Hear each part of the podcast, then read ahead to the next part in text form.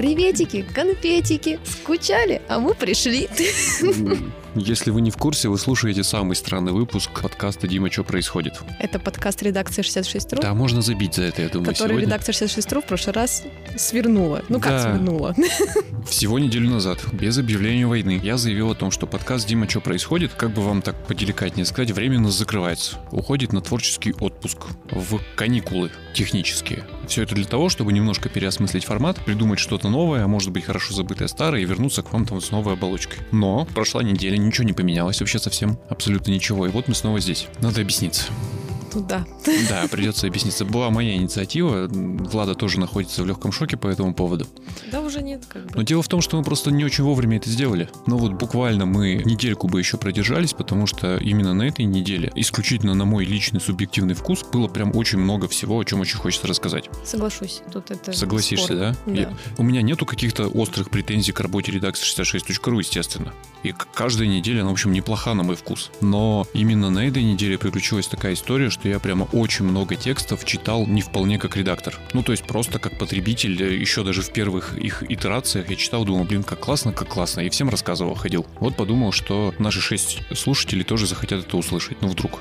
Тем Да. более, что меня, вот видишь, переполняет.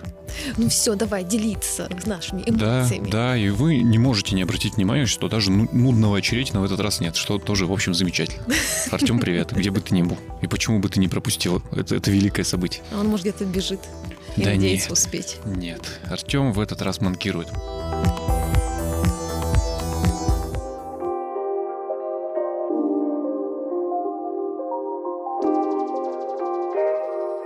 Давай прям с места в карьер. Пух, давай. Бум. Куда? Ну, во-первых, именно на этой неделе приключилось 13 сентября. 13 сентября. Что? Никаких ассоциаций, да? Ну. Кроме того, что несчастливое число, но совсем не пятница, а очень даже понедельник. Но вообще событие, ну как бы сказать, великое, но не состоявшееся.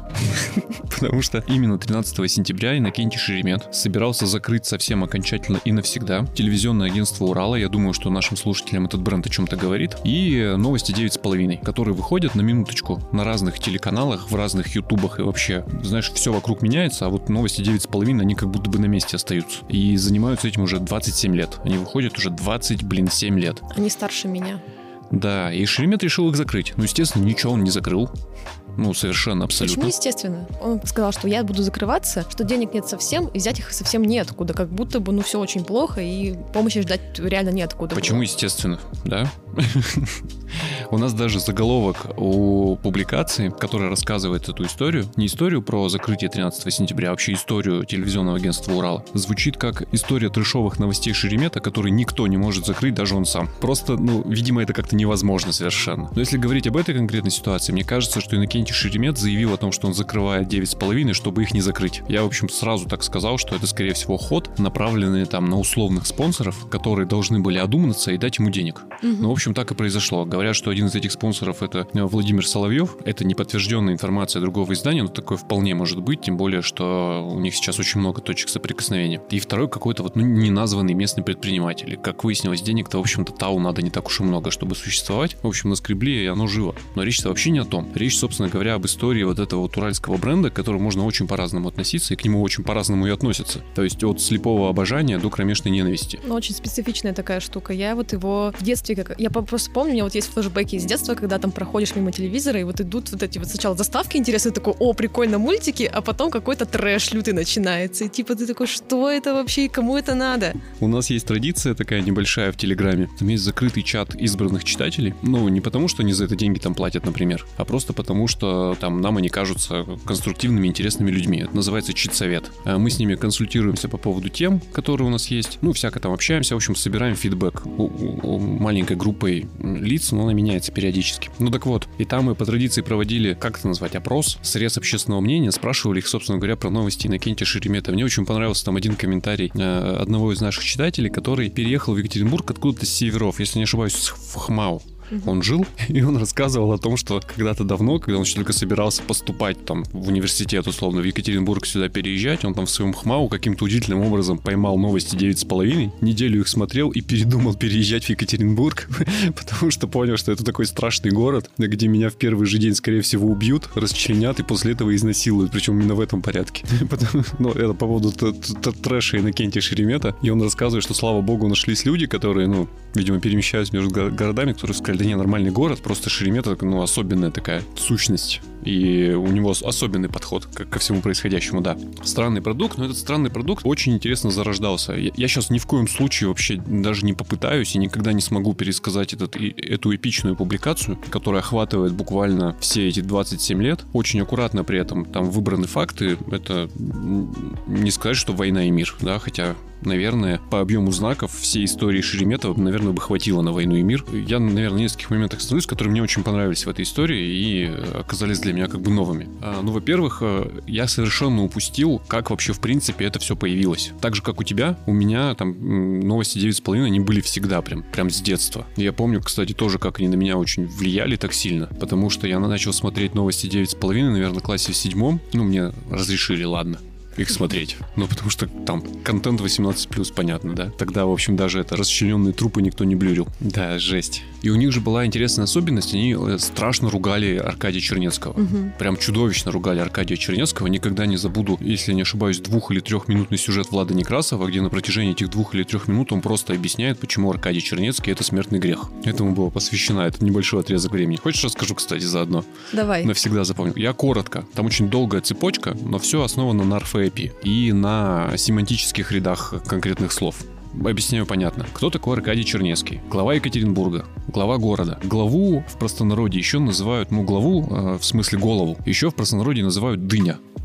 Ага. А город легко сокращается до гор. Такая советская традиция. Горсовет. И вот если главу города вот так вот переиначить и сократить, получится гордыня. Гордыня один из смертных грехов.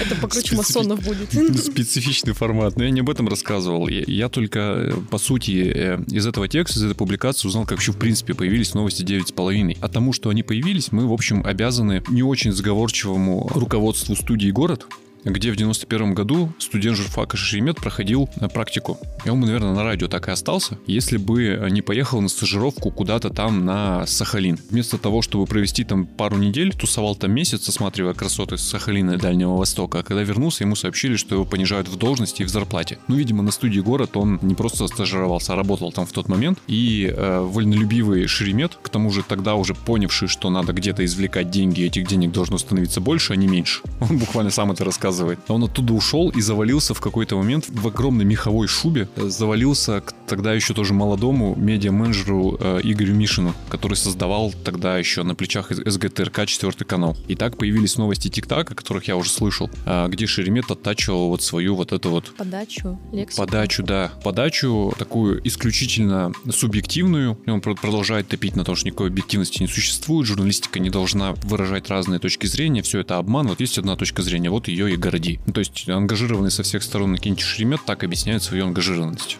что, ну, не бывает э, объективность, есть субъективность, я свою субъективность выражаю как могу. Тогда зародился этот формат, у него была интересная фишка, этого я тоже не знал, но я их, видимо, не смотрел просто никогда. Прочитав новостное сообщение, Шеремет прямо перед камерой в студии сминал бумажку с этим сообщением и выбрасывал его в урну, которая тут же рядом стояла, такая еще открывающаяся. Ну и всякие там разные фишки придумывал. И какое-то время эти новости летели, но потом э, Мишину начали рассказывать, что вообще-то у уважающей себя телекомпании должны быть новости, ну вот как на BBC ну, типа нормальный, вот серьезным ведущим, да, типа, по который всем спокойно э, э, рассказывает все. Да, сделанные по всем канонам. Угу. Две точки зрения, спокойная подача, без оценочных суждений. И тут такой вот совершенно дикий Шеремет, который там, ну, наш Невзоров, я бы сказал. Кстати, его начало карьеры очень похоже на начало карьеры Невзорова, когда рассказывают, что он там буквально жил на работе, работал там по 18 часов в день, утром на трамвае с оператором ехал снимать сюжеты, на трамвае на минуточку, ну или там на автобусе, смотря куда ехать. Вот, а потом вечером только их в которого забрасывал на СГТРК уже прям за минуту до выпуска. И тут же начинал делать следующий. Очень похоже, кстати, на Невзорова, который тоже чуть раньше,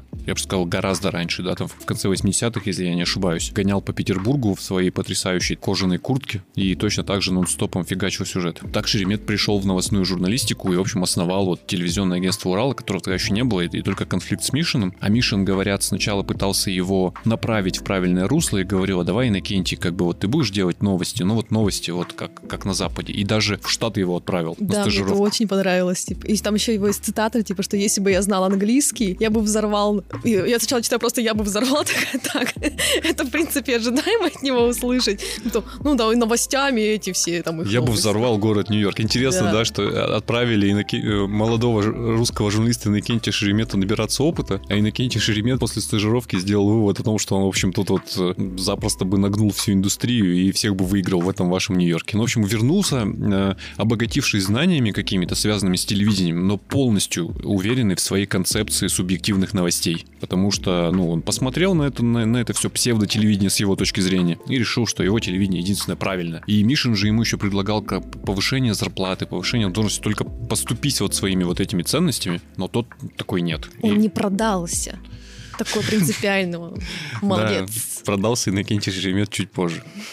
Хотя, ты знаешь, он тоже в этом смысле, я прям текст читал думал, какой вот, как объяснить-то? Его можно не любить, но упрекать его в нечестности и в какой-то лжи, ну, довольно странно. Потому что он абсолютно откровенно говорит, что он работает за деньги, что он человек ангажированный, да, что он отстаивает чью-то там точку зрения, как бы, что никакой объективности не существует, что кто платит, тот заказывает музыку. Все это совершенно откровенно идет. И если смотреть творческий путь Иннокентия Шеремета, он, надо сказать, себе никогда не изменял. В том смысле, что если он вставал на чью-то сторону, ну, получая даже за это вознаграждение, он потом стороны не менял. То есть он как топил за Росселя всегда, так он и топил за Росселя. Ну, сколько мог. Просто когда-то это э, выражалось в том, что нужно было уничтожать э, Аркадия Чернецкого словами, а когда-то в том, чтобы Аркадия Черненского, например, не трогать, потому что это невыгодно было в тот момент Росселю, который э, слился с Аркадием Михайловичем под знаменами Единой России в общих целях. Да? Он как топил за город без наркотиков, так, в общем, за него и топит. То есть персонально с Евгением Ройзманом у них, конечно, вышел конфликт, они теперь по разные стороны баррикад, но по-честному он же идеологии города без наркотиков-то не изменил, имея в виду Шеремета, и продолжает этим заниматься. И, и даже вот там есть история про Антона Бакова, которого сначала новости 9,5 очень любили и называли перспективным молодым политиком, а потом у них превратился в спички Бряков Бензобакова. В какой-то момент выборной кампании они его так назвали, там изменилось законодательство, и в, в определенный период стало невозможно называть э, по телевидению имена кандидатов. Я помню, они из этого выкрутились, они придумывали очень оскорбительные, странные там прозвища, и вот Бакова называли спички Бряков Бензобаков. Не лень было выговаривать каждый раз вот это вот все. Но это тоже объясняется его преданностью вот конкретному Росселю, потому что молодым перспективным политиком в новостях 9,5 Антон Алексеевич Баков был в тот момент, когда работал в команде Росселя. А когда начал работать против Росселя, он сразу превратился вот в рейдера, захватчика и отвратительного человека с точки зрения новостей 9,5. Тут единственная во всем этом проблема, что не надо это называть новостной журналистикой. Это не новостная журналистика. Это... Шеремет не использует этого, этого термина вообще. Ну, тогда все. Ни разу, ни разу за текст он ничего такого не говорит. И вообще очень... Там есть цитата, я не помню, чья, честно, я не помню э, сейчас, кто это сказал, но э, там была цитата, что вообще в плане э, подачи продукта и энергии, которую эти люди излучали, сейчас не только про Иннокентия Шемета, а вообще про всю его команду, это абсолютно гениальные люди, но в плане моральных ценностей, конечно, кошмарное дно абсолютно беспринципные. Вот это точная цитата. Но в плане моральных ценностей люди абсолютно беспринципные. Они такие, да, мы абсолютно беспринципные люди. Ну а что вы хотите? Мы когда рассказываем про то, что в Екатеринбурге привезли новый балет, у нас рейтинги падают, а когда про то, что бабушку расчленили на вторчурмете, растут. Или, например, у них были совершенно неприемлемые, мне кажется, с точки зрения нынешней морали, да даже с точки зрения морали той 90-х, абсолютно неприемлемые форматы, когда, например, увидев рост рейтинга на сюжете, в который случайно попала сильно пьющая, не очень адекватная в плане психики еще и парализованная бабушка с какими-то странными представлениями вообще о мире. А вот она попала в сюжет, рейтинги выросли, и Шеремет заставил журналиста Влада Некрасова раз в неделю ездить к этой бабушке Гертруде и брать с нее комментарии по всем поводам. Или у них была постоянно рубрика «Привокзальные бомжи рассказывают новости». В тех случаях, когда новостей не было. Ну, такие люди, понятно. Но надо сказать, что новости 9,5 телевизионное агентство Урала подарили нам а, много хороших продуктов и сделали достаточно много хороших вещей, несмотря на все вот это. Например? Во-первых, И я считаю, что город реально должен был э, быть им благодарен, когда только появился молодой, начинающий, перспективный фонд «Город без наркотиков», и когда этот молодой, начинающий фонд, в который никто не верил, попер против, ну прям мафии, мафии, в которой участвовали высокие милицейские чины, я напомню, они оказали этому фонду э, всецелую э, информационную поддержку, и они делали все их акции публичными, что, как мне кажется, повлияло на успешность этой борьбы и на победу, потому что устранить людей не публично всегда проще, чем сделать это на публике. И э, они были первыми,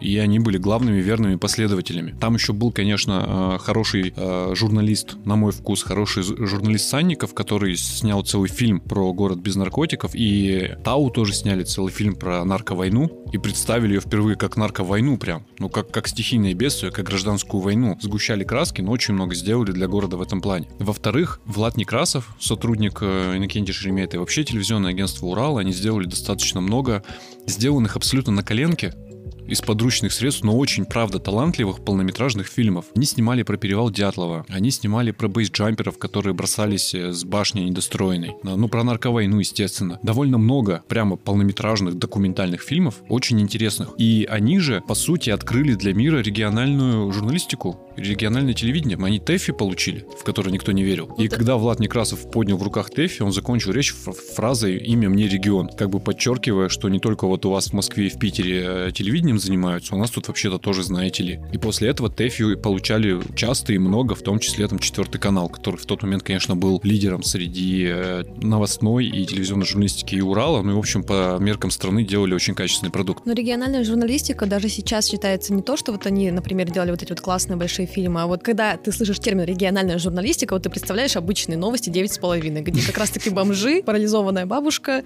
и бензобаков какой-нибудь. Ну да, но я, я говорил немножко о другом. А, я говорил о том, что они же э, Тэфи-то выиграли не с сюжетами про бабушку Гертруду. Они как раз туда принесли, в общем-то, довольно цельный, интересный, я бы сказал, литературный продукт. Что с точки зрения картинки, фильм, с которым они выиграли, ну это там мало ценного. И, и в общем, все честно признаются, что смонтирован видеоряд был просто из архивных материалов материалов, которые были, и э, никто за это не заморачивался. Другое дело, да, что рейтинги они наколачивали, конечно, на ужасах и трэше, э, мотивируя это тем, что, ну, публика такого хочет. И сейчас, наверное, это не очень актуально даже в исполнении региональной журналистики, о которой ты говоришь. Ну, в целом, если говорить о том, что публике это как раз интересен весь этот трэш, то, наверное, тут с 90-х ничего не поменялось. Не знаю, не, не согласен, не уверен. Там, впрочем, даже у нас в публикации упоминается, что сами сотрудники э, телевизионного агентства «Урал» и, видимо, сам Иннокентий Шеремет, они делят делят историю своего развития на две части. Это 90-е и после 90-х. И говорят, что в 90-е было классно, было драйвово, было интересно и было много денег, а потом это все пропало, и сейчас, конечно же, совершенно не то. И мне кажется, что мир вокруг поменялся, телевизионное агентство Урала, новости 9,5 не поменялись. И поэтому остались немножко э, как бы за бортом. И они сформировались как личности, как творческие единицы совершенно в другой среде, когда было можно все, когда моральные принципы были чуть ниже, чем сейчас, когда и с точки зрения законодательства, и с точки зрения морали можно было все это себе позволять. Ну, там же интересно было вообще. Ну, жить было аморально, но интересно жить. Там, в частности, упоминается легенда городская, которая подавалась как факт, ее, скорее всего, сгенерировал Антон Алексеевич Баков, уже упомянутый, э, которая била прям в самого Шеремета и утверждала, что есть где-то видеокассета, на которой Иннокентий Шеремет занимается однополым сексом. Ну, с другим мужчиной, очевидно. И якобы вот эта вот кассета, она переходит из рук в руки, и у кого эта кассета, тот повелевает как бы Иннокентием Шереметом новостной повесткой и что якобы в разные годы э, этой кассетой владели Уралмашевцы, Эдуард Россель, фонд «Город без наркотиков», и вот поэтому он им верно служит. Ну вот такое, ну представь сейчас такое, это же иск на много, на много тысяч рублей и, скорее всего, проигрыш. Сейчас суды не, не, не позволят вот, вот, вот такое вот публично озвучивать. А Баков, если я не ошибаюсь, то в рамках дебатов озвучивал, например, эту, эту версию. И там же рассказывал, как он э, за деньги вытаскивал Шеремет из какого-то плена, где он буквально сидел на цепи, Иннокентий Шеремет. И все это вот в эфир, понимаешь? Ну и они себе тоже все это позволяли, и публика им это прощала. Сейчас, наверное, публика в, в широком смысле уже не простит. На Ютубе нельзя размещать расчлененку. И они тоже об этом часто часто говорят. Говорят, у нас были бы ого-го какие рейтинги и ого-го какие деньги, если бы YouTube разрешил это все монетизировать, я это бы все не блокировал. Ну, конечно, отрубленную голову ты сейчас уже ну, не сможешь залить на YouTube и по, и по телевизору показать. Да и телевизора как такового уже нет. Он потерял свою там значимость и актуальность. И любая информация очень быстро любым школьникам верифицируется через Google. А тогда они прям буквально напрямую могли вкладывать э, в головы людей и свои ценности, и свои установки, и даже свою политическую позицию. И перемежевывая это с трешовыми новостями, на которые есть просто спрос, они же еще были веселые трешовые новости. То есть там мало того, что расчлененный труп, там еще веселые комментарии по этому поводу. Я, я не помню всех оборотов речи, конечно же, но мне там прям с детства впечаталось в память. Например, была новость про какое-то ДТП, и она начиналась э, с фразы «Автомобиль с бесстрашным названием Nissan совершил наезд».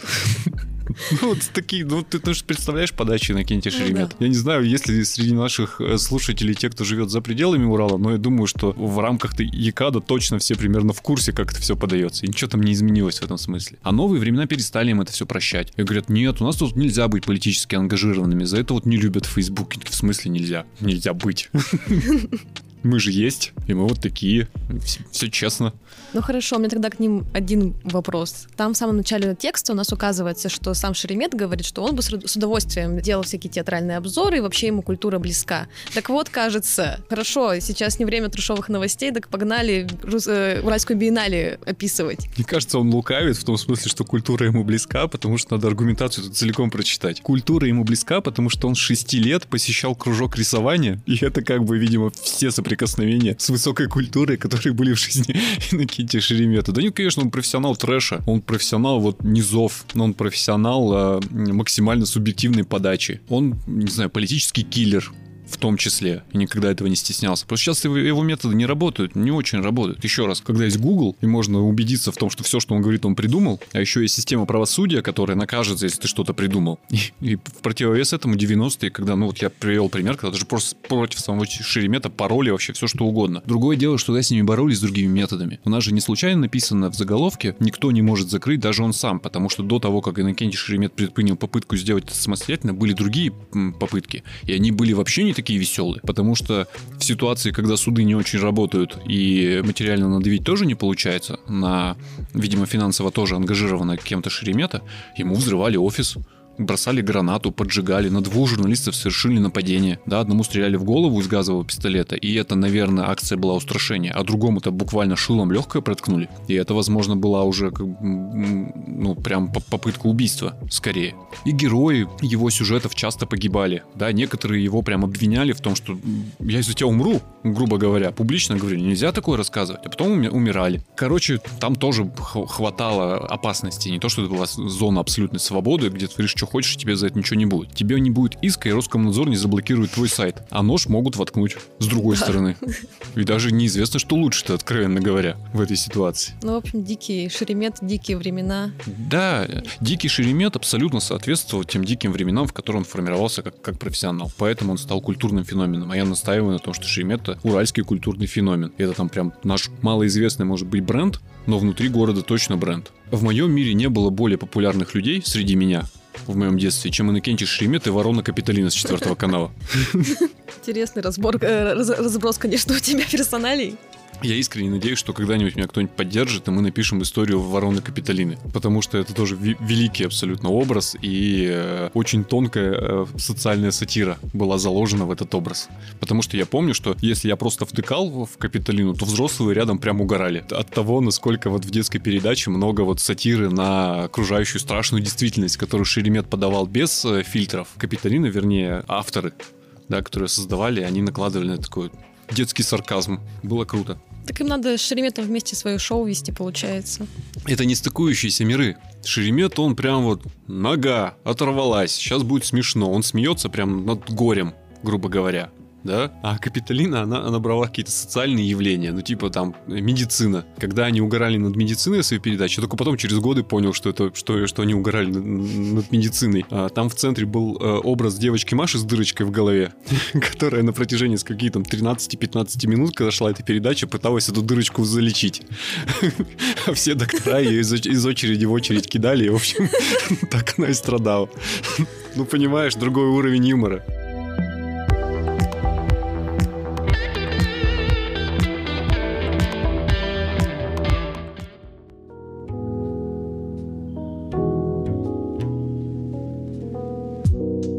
Радиационная опасность, брошенные территории, зараженные люди, тлен, безысходность, пустота и современные биеннале современного искусства. Простите за повтор. Я очень далек от мира культуры, я только что это осознал.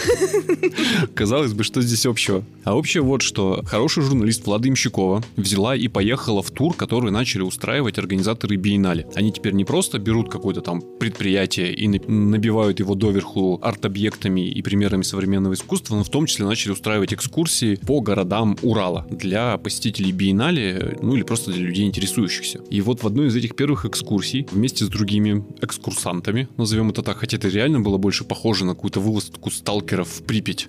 Нет, это не было так Хорошо, похоже. на фотографиях очень похоже. Хорошо. Я не был, поэтому так воспринимаю. Они оказались в поселке Сокол Челябинской области. Вы, конечно же, первый раз сейчас слышите от меня поселок Сокол, если вы не живете где-то неподалеку от по- поселка Сокол, поскольку это изначально э, он строился как чуть ли не турбаза для сотрудников НКВД, да. Санаторий для сотрудников НКВД, по определению секретное место.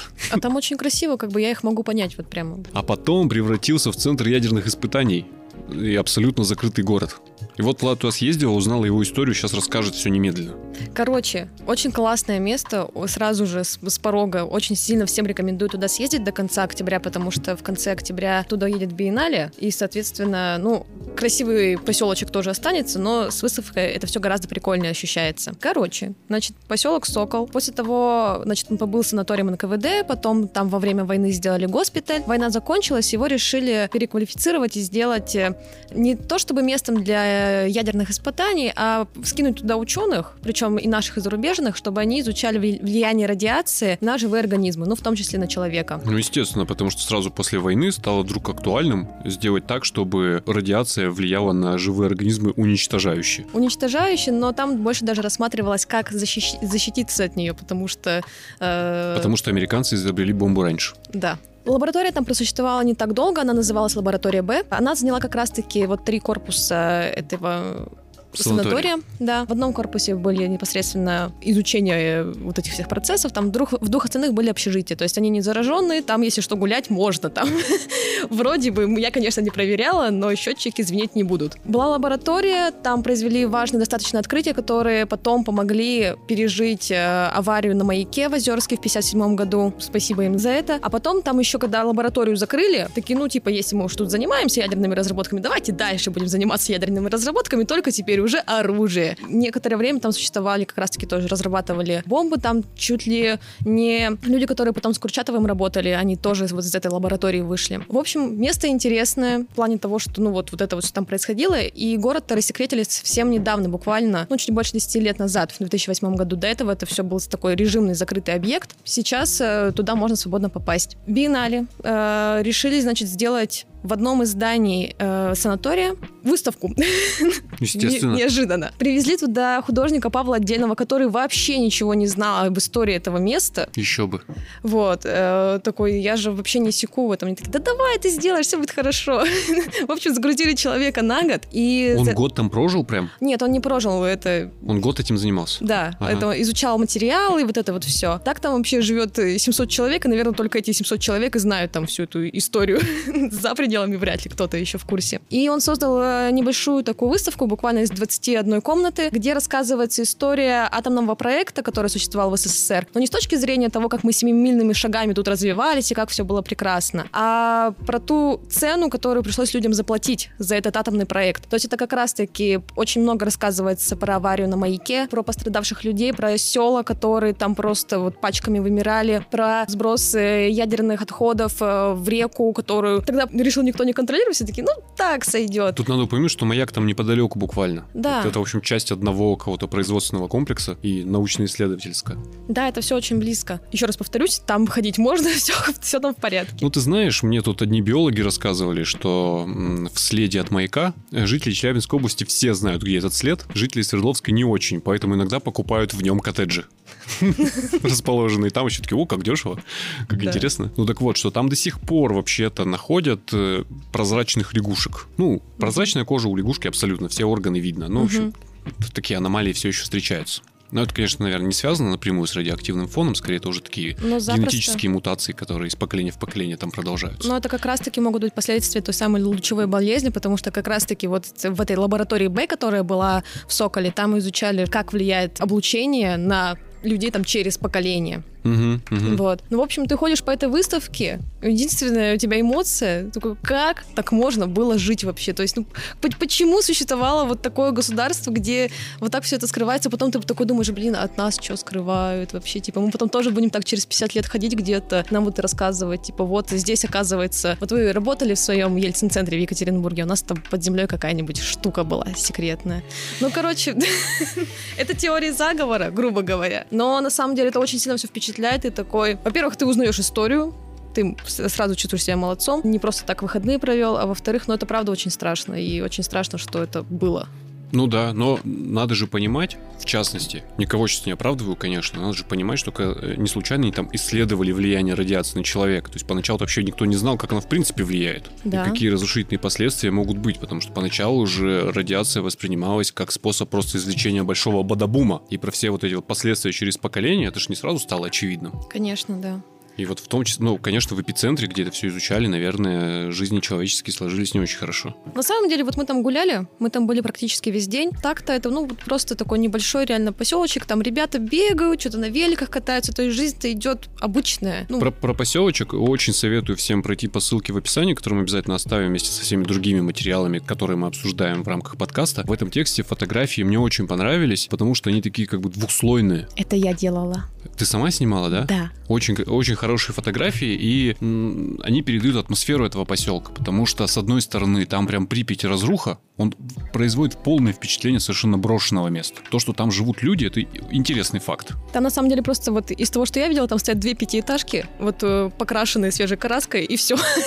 Больше там вот все остальное реально раз- разрушенные Но, здания. з- но за этой разрухой видится и все еще сохранился вот этот вот э, громадный, впечатляющий сталинский ампир.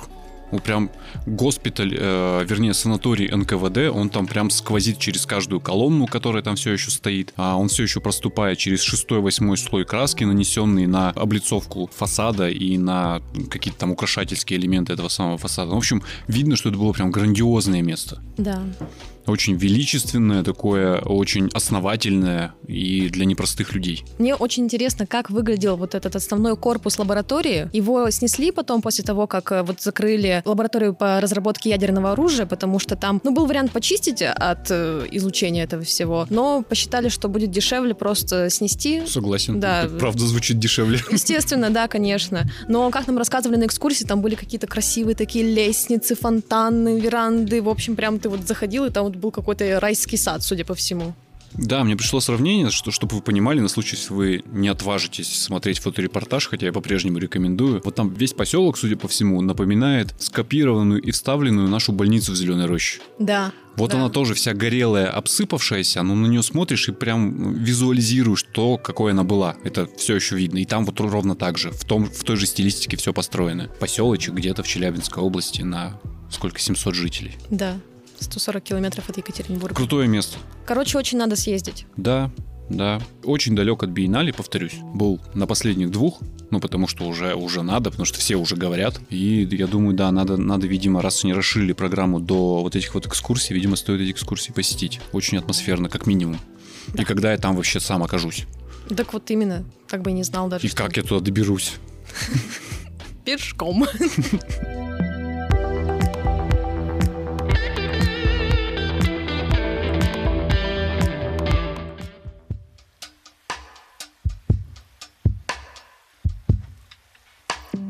Раз уж мы начали говорить о том, а, какие классные здания когда-то строили, в каком они отвратительном состоянии сейчас, и вообще это такая уже пр- практически постоянная рубрика нашего подкаста. В основном ее, конечно, Артем поддерживает, и обычно он топит за то, чтобы об этом поговорить, но не будем бросать тему, тем более, что Валерий Кунщиков, журналист 66.ru, на этой неделе нам подкинул, в общем, повод об этом поговорить. Он рассказывает историю э, Валерия Малышева. Это екатеринбургский предприниматель, ну, если вам не знакомы эти имена, то, наверное, вам знаком бренд Клиника 365. Или, скажем, жилой комплекс Ривьера. Это вот все, вот к чему он имеет непосредственное отношение. Клиника он владеет, Ривьеру он строил. Ну так вот, этот человек совершил то, что, ну, как мне кажется, в современных реалиях сделать довольно сложно. Но то, что приносит пользу городу. Он взял старое, развалившееся и буквально сгоревшее здание и восстановил его, и теперь будет там жить. Ситуация осложняется и становится более интересной благодаря тому, что это здание — это памятник архитектуры конца 19 века. Как водится в Екатеринбурге, там жил э, какой-то состоятельный горожанин. Как водится в Екатеринбурге, никто за этим зданием не следил. Но, тем не менее, несмотря на то, что оно уже сгорело, к черту, оно оставалось памятником со всеми вытекающими э, подробностями и обязательствами. Ну, то есть снести его нельзя, реконструировать его очень сложно. Поэтому таких кейсов очень мало. А он взял, вот починил,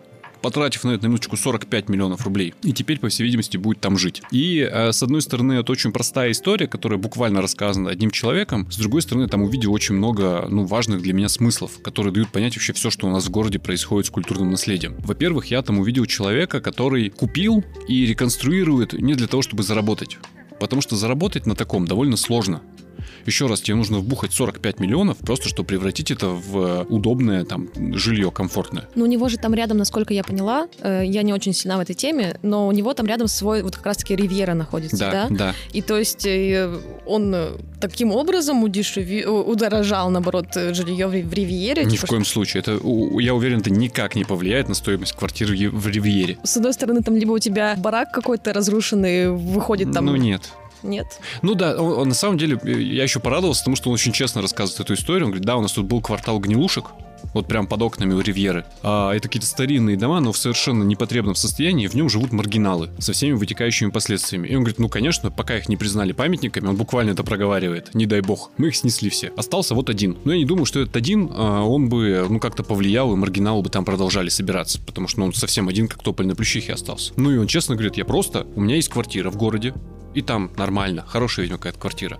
У меня есть дом за городом, там тоже хорошо. И тут у меня появилась возможность в загородном доме жить в центре Екатеринбурга. Конечно, я захотел. Но я говорю о том, что это история э, про э, какие-то личные потребности человека, и очень большие усилия, потому что, ну, взять этот памятник, восстановить, еще на нем заработать, ну, фактически невозможно. Тут возникает вопрос, почему, и он тоже, в общем, довольно коротко, но очень объемно об этом тоже рассказывает. Потому что очень сложное законодательство, потому что очень мало людей, которым дозволено, в принципе, заниматься реконструкцией таких зданий. Это все-таки реконструкция, несмотря на то, что дом снизу каменный первый этаж, второй деревянный. Он сгорел, дерева, понятно, уже нету. Ну, это остов. Но, тем не менее, нужны специальные люди, которые это все восстановят. С лицензией, с соответствующими ценами и проблемами проблемами. Контролирующие органы, которые должны сохранять памятники, в общем-то, делают все для того, чтобы они не сохранились. Ну, не дают восстанавливать, фактически вставляя в палки в колеса. Это там тоже был этот аупик? Нет, в этом случае нет, но, видимо, не федеральной собственности. Угу. Поэтому в этот раз не будем поминать, тем более, что мы зачистили с этой структурой. Я думаю, все наши слушатели уже в курсе, как наше государство сохраняет памятники, когда она ему прям в собственность достается. Никак. Ну, ну и вот, и плюс появилась еще фигура общественников. Я сейчас рискую получать помидоры в, комментариях. Это, наверное, обоснованно, но такова моя позиция. Я с ним абсолютно согласен. Когда человек восстанавливает дом для того, чтобы самому в нем жить, появляются совершенно посторонние для него люди, он при этом делает все по закону, и начинают ему говорить, как он должен это делать. И он там приводит диалог, когда к нему приходит какой-то мужчина и говорит, а почему вот интересно, вот вы дом, конечно, восстановили, но почему у вас дерево не оригинальное? Не то, из которого дом этот изначально состоит стоял. Еще раз, дом сгорел. Все дерево, которое могло сгореть, сгорело. То, что не сгорело, просто настолько гнилое, что не горит ну, буквально как бы плесень уже. Цельнометаллическая такая спрессованная. И я прям читаю, думаю, господи, зачем ты вообще в это ввязался? И он еще рассказывает, что вообще спрос на это есть. То есть люди хотят жить в восстановленных особнячках в центре города. Просто таких вот, как он, готовых столько денег туда вбухать с непредсказуемым результатом. Потому что в любой момент может прийти человек, не вложивший сюда ни копейки, но имеющий почему-то общественный вес, и остановить все твои работы, потому что ты оригинальное дерево не сохранил. Ну, грубо говоря. Вот. А спрос на эти дома есть. Потому что, говорит, меня все теперь спрашивают, когда ты его продашь. хочу его себе. А он отвечает, пока не продается. Ну, в общем, такой для меня очень многослойный кейс, потому что мне кажется, что единственный способ сохранить культурное наследие и здание культурного наследия и памятники всей эти архитектуры, это реально отдать их людям, которые будут хотеть там жить. Вот тогда они сохранятся. Потому что пока мы их сохраняем из альтруизма или из обязанностей, как в случае с государством, на это никогда не будет хватать сил, денег, времени. И этот же дом еще неподалеку от Косова дома, там же он расположен. Если вы не знаете историю этого дома, тоже памятник, красный кирпичный дом. Так вышло, что я много лет лет мимо него ходил на работу и смотрел, как он превращается прям в трущобы. Квартиранты, которые там жили, они все ниже и ниже по социальной лестнице располагались. Ну, потому что туалет на улице, потому что дом разваливается, никто с ним ничего не делает, он памятник. Вот, потом пришел человек с деньгами, его купил, чтобы там жить. Восстановил, сейчас можете пойти прогуляться по улице Горького, посмотреть, во что он превратился. Конечно, там в любой момент можно сказать, что у него там окна не аутентичные, еще и пластиковые, да еще и тонированные. И вот здесь вот элементы фасада нарушены, но для меня, как для человека, который просто там гуляет, это гораздо лучше того косого убожества, которое там стояло. Единственное, что нас смущает с моим другом Симаковым, есть у меня такой друг, это то, что кто-то до нас это здание купил, но мы, правда, его собирались купить для того, чтобы там нечеловеческие опыты над людьми проводить.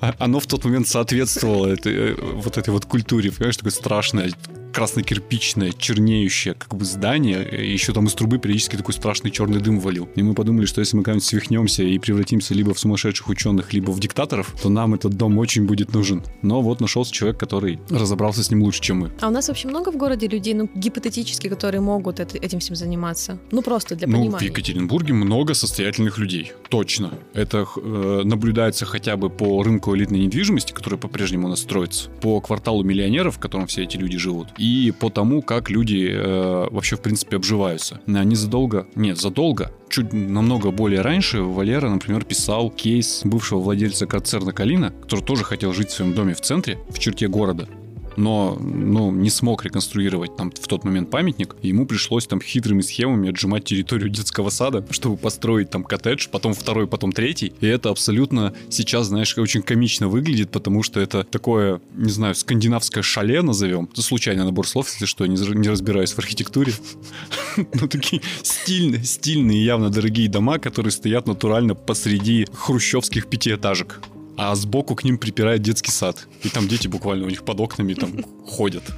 Ну, как под окнами. Они, на самом деле, дети гуляют под огромным забором, увешанным видеокамерами. Очень комично. Ну, то есть, явно люди хотят так жить, и деньги у них на это есть. Очевидно. Если у нас есть два уже, два прецедента, когда э, очень сложный, даже не финансово, а бюрократический процесс люди на себя брали, они, очевидно, хотят вот в, так, в таком жить. Но тут, опять же, вопросы к законодательству, вопросы к тому, как мы к этому относимся, вопросы к тому, сколько это все будет в итоге стоить и целесообразно ли вообще. Если ты спрашиваешь, насколько массово можно так восстанавливать дома, ну, наверное, массово не получится. Это в некоторой степени альтруизм. Ну, вернее, просто потому что могу. Такая логика. Деньги есть, чего бы нет. Тут э, разумного здесь нету ничего. На эти деньги можно очень комфортно жить в центре города, просто не в памятнике архитектуры. Вот. У общественников есть какие-то еще претензии, кроме того, что там, ну вот какие-то... Можно я воздержусь от Не, ну просто э, я думала, что, может быть, там как всякие люди как раз-таки захотят, типа, чтобы там, не знаю, были всякие музеи. люди все время хотят, чтобы памятники архитектуры превращали в какие-то общественные, по возможности, бесплатные пространства. Но ни от кого из этих людей я ни разу не слышал вменяемого бизнес-плана на этот счет. То есть хорошо, но как? А аргументы из цикла я уже в комментариях почитал. Какой-то буржуй купил и будет там жить, лучше бы детский сад открыл. Да, встречал. Но как открыть там детский сад? Как превратить это в общественное пространство? Ну, я не знаю. Ну, единственное, что предлагают, и человеку предлагают взять свои 45 миллионов и подарить их обществу. Он может так сделать, если захочет, а может не делать. Это его деньги, он их заработал. Имеет полное право. Вот. Там, там много претензий, конечно, как всегда. Потому что э, я все больше прихожу к выводу, что в Екатеринбурге, простите, раз уж я э, зашел в зону, где швыряются помидорами, я по ней буду дальше идти. Но я все чаще думаю о том, что в Екатеринбурге, чтобы э, все остались довольны и никто в тебя не плюнул, нужно просто ничего не делать как только кто-то где-то начинает что-то делать, в него немедленно начинают плеваться. Потому что он все сделает не так. Вот абсолютно все. Когда э, РМК на всю Ивановскую, э, на весь Екатеринбург, вернее, объявил о том, что она откроет музей оружия, э, спроектированный э, бюро Нормана Фостера, немедленно полетели комментарии. А почему оружие? А почему не исторический музей? А вот у нас спортивных объектов не хватает. Ну, то есть, ну, вот, вот это, ну, ну, зачем на это обращать внимание в самом деле? Иначе ничего не будет происходить. Всегда все всем не недовольны. Если не, не с одной стороны конфликты недовольны, то с другой будут недовольны. Ну, короче, пускай товарищ Малышев покупает другие старинные дома. Как я однажды говорил, все, помидоры, привет, давайте. Ты не хочешь заканчивать, я, да? вывел, я вывел формулу общественного мнения в Екатеринбурге. А, в любой непонятной ситуации в Екатеринбурге одни предлагают сделать сквер, другие предлагают построить храм. При этом, как это все будет окупаться, ни те, ни другие не задумываются. И вот, вот уровень дискуссии Екатеринбург звучит именно так. У нас вот такое обсуждение всегда. Два общественных пространства друг против друга. А как, как на этом заработать? А где взять денег на это на все? Ну, это все мелочи. Этим э, люди культурные этими вопросами не задаются. Они просто знают, как правильно, и готовы всем объяснить объяснить. Особенно тем, у кого эти деньги есть и желание. Фу. Ну, в общем. Счастье, здоровье товарищу Малышеву. Пускай дальше реконструирует дома. Потому что лучше новенькие, красивые, с сохранением каких-то объектов, вернее, я имею в виду фасадов и вот прочей вот этой вот, э, прочих всех этих деталей домишки, чем заброшки, через которые страшно ходить. А у него, к слову, есть к этому склонность, потому что он же еще открыл новое отделение своей больницы, оно тоже расположено в старинном домике, на мой вкус, очень хорошо сделанном. Ну, то есть это как раз тот случай, когда он не снес, оставив одну стену и построив стекляшку, а прям вот восстановил домик. И у него к э, тому дому, который он на набережной э, реконструировал, в котором хочет жить, к нему примыкает еще одно э, строение, которое является памятником, к сожалению, федерального значения. Объясню почему. И там какая-то научная организация находится, и он бы тоже хотел ее забрать и восстановить, потому что, ну, совсем все плохо выглядит, но у него не получается, потому что памятник федерального значения, все очень сложно. Причем организация это не против уже выехать и поехать куда-то, где трубы не рвет каждую пятницу, и паркет колом не стоит, грубо говоря. И он, в общем, готов вложиться, но вот не получается, не дают. Бюрократия все уничтожает.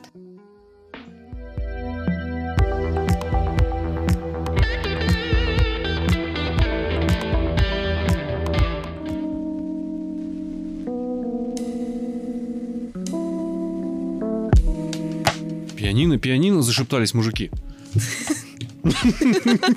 Такой это интересный сюжет, это совершенно неожиданный для меня и для нас. Мы долго на это смотрели со стороны, а потом решили, что вы все должны это знать, что произошло. И к черту вот скромность вообще. Однажды летом мы решили устроить уличную акцию неповиновения, хотел сказать. Ну, примерно такое она и была. Уличную акцию неповиновения. Мы часто такое делаем, мы любим этим заниматься, и в этот раз тоже решили, почему бы и нет. А смысл в чем? Взяли пять если я не ошибаюсь, белых пианин, пианино, пять белых пианино. Но они не были белыми изначально, мы их покрасили. Написали на них лозунг «За музыку не сажают, играй» и расставили в пяти точках Екатеринбурга, в том числе в ротонде на плотинке. Тоже наша любимая ротонда, мы там часто всяким занимаемся, мы там апельсинки развешиваем зимой, делали ротонду желаний, где каждый мог записочку оставить с каким-то хорошим пожеланием другим людям, и это были очень классные записки, спасибо всем, кто их писал. И вот пианину тоже туда поставили. Простите, буду так говорить, мне так нравится.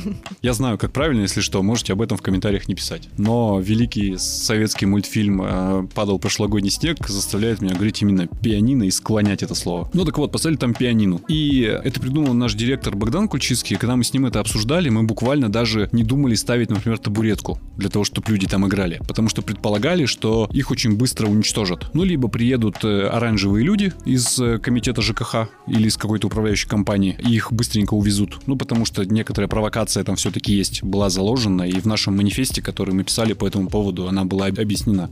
То есть мы не стеснялись и не скрывали, что у этого есть легкий общественно-политический подтекст, назовем это так. Либо просто, ну, люди, в которых мы не всегда верим, ее раздолбают. И надо сказать, что со многими пианинами это произошло. Раздолбали, разнесли. Очень кошмарно разнесли, да, около ГЦСИ. Там просто вообще Да, ну какие-то подростки пришли и начали творить ерунду. Подросткам это свойственно нормально так поступать, но немного жалко было. Ну, в общем, мы думали, что это акция на день, может быть, на неделю. Но в крайнем случае, если все пойдет хорошо, они месяц простоят, и все. Мы даже не думали, что мы будем с ними делать. Они просто исчезнут, и все. Но нет. Это оказалась очень долгоиграющая акция, и дольше всего она продержалась и продолжает держаться именно в Ротонде, потому что вокруг нашей пианины сложилось целое объединение людей. Ну, там, с десяток человек, которые буквально там чуть ли не каждую ночь приходят, на нем играют, поют песни. У пианины появилась своя группа ВКонтакте, где можно записаться в очередь и сообщить, что ты сегодня будешь играть. У нее появился чатик, у нее появился оркестр, потому что люди приходят с духовыми инструментами, с гармошками, с маракасами и устраивают там прям концерт концерты. Видимо, на радость э, близлежащим домам, потому что они рассказывают, что они там могут до утра этим заниматься абсолютно самозабвенно. И это удивительно. И там прям сообщество такое же довольно крепкое. Катя Журавлева сходила, там с ними потусовалась ночь, написала очень теплый репортаж, проникновенный. Тоже, если есть время, почитайте обязательно. Я так не перескажу. Для меня сам феномен удивителен, что вот оно живет, что оно пользуется таким спросом. И прямо сейчас я знаю, это уже не наши пианино совершенно очевидно. Ну, не только нашего, во всяком случае, мы его запустили. Оно точно принадлежит этому этому сообществу. И прямо сейчас они решают вопрос, куда бы его на зиму переместить в тепло, чтобы ручки не отморозить, когда ты будешь играть. И оно тоже, кстати, выходило из строя. Там несколько раз воровали табуретки. И эти люди все время приносят новые, ставят. Выпадали клавиши. Ну, понятно, на улице стоит инструмент. Там клавиши им печатали на 3D принтере. Да, и чтобы их восстановить, клавиши один из этих чуваков печатал на 3D принтере и их обратно ставил. Настройщик приходит туда регулярно. К нашим пианинкам настройщика отправляли, когда э, стало очевидно, что они дольше простоят, но один раз это сделали. А там регулярно ходит человек, за этим всем следит. Очень круто. Очень круто с этой пианинкой произошло, и мы даже сейчас думаем этот инструмент не трогать, пускай он будет их, мы их официально совершенно передаем, пусть они делают с ним что хотят, готовы как-то консультативно помогать, но не более. Вот, мы придумали кое-что, как это все продолжить, раз уж так зашло. Пока не расскажем, пускай это сначала получится. Как говорил э, один из банкиров, когда я его попросил проанонсировать одну там новость, я говорю, ну расскажите, расскажите, что вы там придумали. Он мне ответил, ты знаешь, э, я не хочу так больше делать никогда. Я говорю, почему? Он говорит, я сначала сделаю, потом расскажу. А то, говорит, я сейчас расскажу, а потом пройдет пара месяцев, и ты меня будешь спрашивать, почему не получилось? А я буду как будто бы оправдываться. Нет, давай я сначала сделаю. Я такой подумал, молодец, мудрый человек, умеет общаться с прессой. Да. И тоже давай так, так же поступим, пока не будем анонсировать, но мы там начинаем кое-что придумывать по этому поводу, чтобы тему с пианино продолжить. Мне только единственное во всей этой теме кажется, что вот то, что они сейчас переезжают куда-то в тепло, это же будет уже какое-то такое более закрытое общественное место. Да. И вот эта вся ламповость, я боюсь, что она как бы потеряется, и потом эта тема сдуется. Но они, э, на самом деле, насколько я понял, они просто хотят продолжить тусоваться вместе. Им друг с другом хорошо. Это сложившееся сообщество, они уже друг друга знают. Они там друг другу новости пересказывают и жизнью своей делятся вообще. И они не хотят просто, чтобы это кончалось зимой. Получится или не получится у них это в тепле, в замкнутом пространстве, я не знаю, как у них там сложится. Ну, хочется, надо продолжать, очевидно. А то как-то, понимаешь, все лето они как-то очень хорошо проводили время, и говорят, что прям очень хорошо проводили время. Там человек рассказывает, он говорит, я, ну, работаю, конечно, на обычной работе, э, музыка это просто хобби, и э, вот эта вот атмосфера, музыка, люди, песни, маракасы, они каким-то образом меня, говорят, как батарейку буквально заряжают. То есть я могу прийти, проиграть там всю ночь, потом поспать 2-3 часа и вообще совершенно бодреньким этим идти на работу. Мне этого заряда хватает. А потом снова ночью идти заряжаться. Очень круто. И я к тому, что им хочется продолжения, но как мы можем в, это, в этом отказать? Сказать, нет, наша пианино, мы ее на свалку увезем. Ну нет, не увезем, как она уже не вполне нам принадлежит. Мне еще стало интересно, по-моему, у нас этого нет в тексте, но вот люди реально из близлежащих домов, они ни разу там они полицию... в шоке. Поли... Нет, полицию не вызывали, э, полицию не вызывали, но я слышал отзывы, да, что ну заколебали. Но с другой стороны, блин, ты в центре города живешь. Ну правда. Давайте поговорим с людьми с улицы Вайнера до того, как выключили это все. Ну, блин, в центре города, даже на улице Вайнера реклама переставала орать часов ну, в 10 Реклама орать переставала, а люди, которые бьют друг другу лица, высыпав из одного там дешевого бара, орать не перестали. А около другого дешевого бара, напомню, еще и ножиками друг друга тыкают. Я думаю, что это тоже громко все происходит. Ну, ну, у центра города есть свои плюсы, есть свои минусы. Есть тихий центр, где можно жить как бы и, и в центре и хорошо, но это не тихий центр. Это всегда громкий центр, тем более летом. Ну, мое мнение. Мое мнение, что, ну да, э, плохо, когда шумно, но на плотинке летом Особенно, когда никто ни в какую Турцию не улетел. Наверное, шумно каждую ночь, вне зависимости от того... Лучше уж Баха слушать, чем Ор, да? И там и дискотеки были, и смертоубийства там происходят. Нет-нет, нет-нет, да и да. Ну, короче, классно, что у нас получилось создать такой городской новый феномен, что ли. Да, классно. Вообще зашибись. В хорошем городе живем. Просто живем в хорошем городе. Да. Потому что если бы жили прям в совсем плохом городе, в общем, получилось бы как вот мы по негативному сценарию себе и представляли. В первую же ночь выкинули бы в воду. Они еще и на колесиках. Чтобы удобнее было скатывать. Ну, не что. Я не знаю, но так такова конструкция их. Мы не вносили никаких конструктивных изменений. Плюс нам было, э, ну, парням, которые э, их расставляли по городу, ну, тоже было удобно, что они на колесиках, мы не стали их снимать. Угу. Если я не ошибаюсь. Короче, приходите в пятницу, видимо, по пятницам, пока они там же тусуются в ротонде. Ну, вроде да. Пока все это не кончилось. Да я думаю, что все уже заметили. Все уже заметили. Я отзывы часто получаю, и сами мимо них домой иду. И я ходил там прям такой радовался. Ну, да. как, как классно, что живет. Вот все продолжается. Уже без нас совершенно само по себе, но в этом и класс. Ну, пускай живет тоже и процветает. Это настолько получилось классно, неожиданно совершенно для нас, что даже на новой карте Екатеринбурга от Дикого Филина, куда традиционно наносят как бы главные там бренды Екатеринбурга, ну что вы понимали, там по карте Варламов едет на самокатике, и Ройзман бежит э, с людьми. И в этом же, по сути, кадре наша пианинка стоит, потому что, ну, они тоже согласились и вписали ее там как важный знак Екатеринбурга, хоть и временный. Все, да, все, все. Надо, надо заканчивать этот неожиданный выпуск. Возможно, получился довольно сбивчивый, но мне кажется, эмоциональный. Да. Тебе как? Мне понравилось, потому что реально классные темы, которые, ну, не хотелось бы, чтобы они где-то затерялись. Хотелось бы еще на них об- разочек обратить Разочек, внимание. да. Тем более, что мы все-таки наш технический перерыв догадались приурочить к отпуску Влады Имщиковой, Ой, какое удивительное совпадение. без которой все равно бы ничего тут не было. А тут можно сказать, что нет, у нас технический перерыв. Не то, что мы вот без Влады ничего не можем. Нет, Просто нам надо подумать. Да, да. Обновить Хорош- концепцию. Потрясающая отмазка. Ну, в общем, спасибо вам, что вы нас слушаете по невыясненным причинам. Мы их обязательно выясним, углубим, расширим, чтобы вам стало еще интереснее нас слушать. Или нет. Ну, в общем, придем вообще такие обновленные просто по 5 или нет. Ну, тут, как всегда, как бы 50 Да, на 50. Либо да, либо да, либо нет, 50 на 50. Че, подписывайтесь на канал, ставьте лайки, жмите на колокольчик. Ну, в общем, да, эти вот все штуки, вы уже все знаете. и Так, Да. явно ведь нового слушателя здесь вряд ли мы в этом выпуске увидим. Да, да. Так что чмоки в щеки. Скоро услышимся вновь. Покасики, карандасики. До свидули, гугули.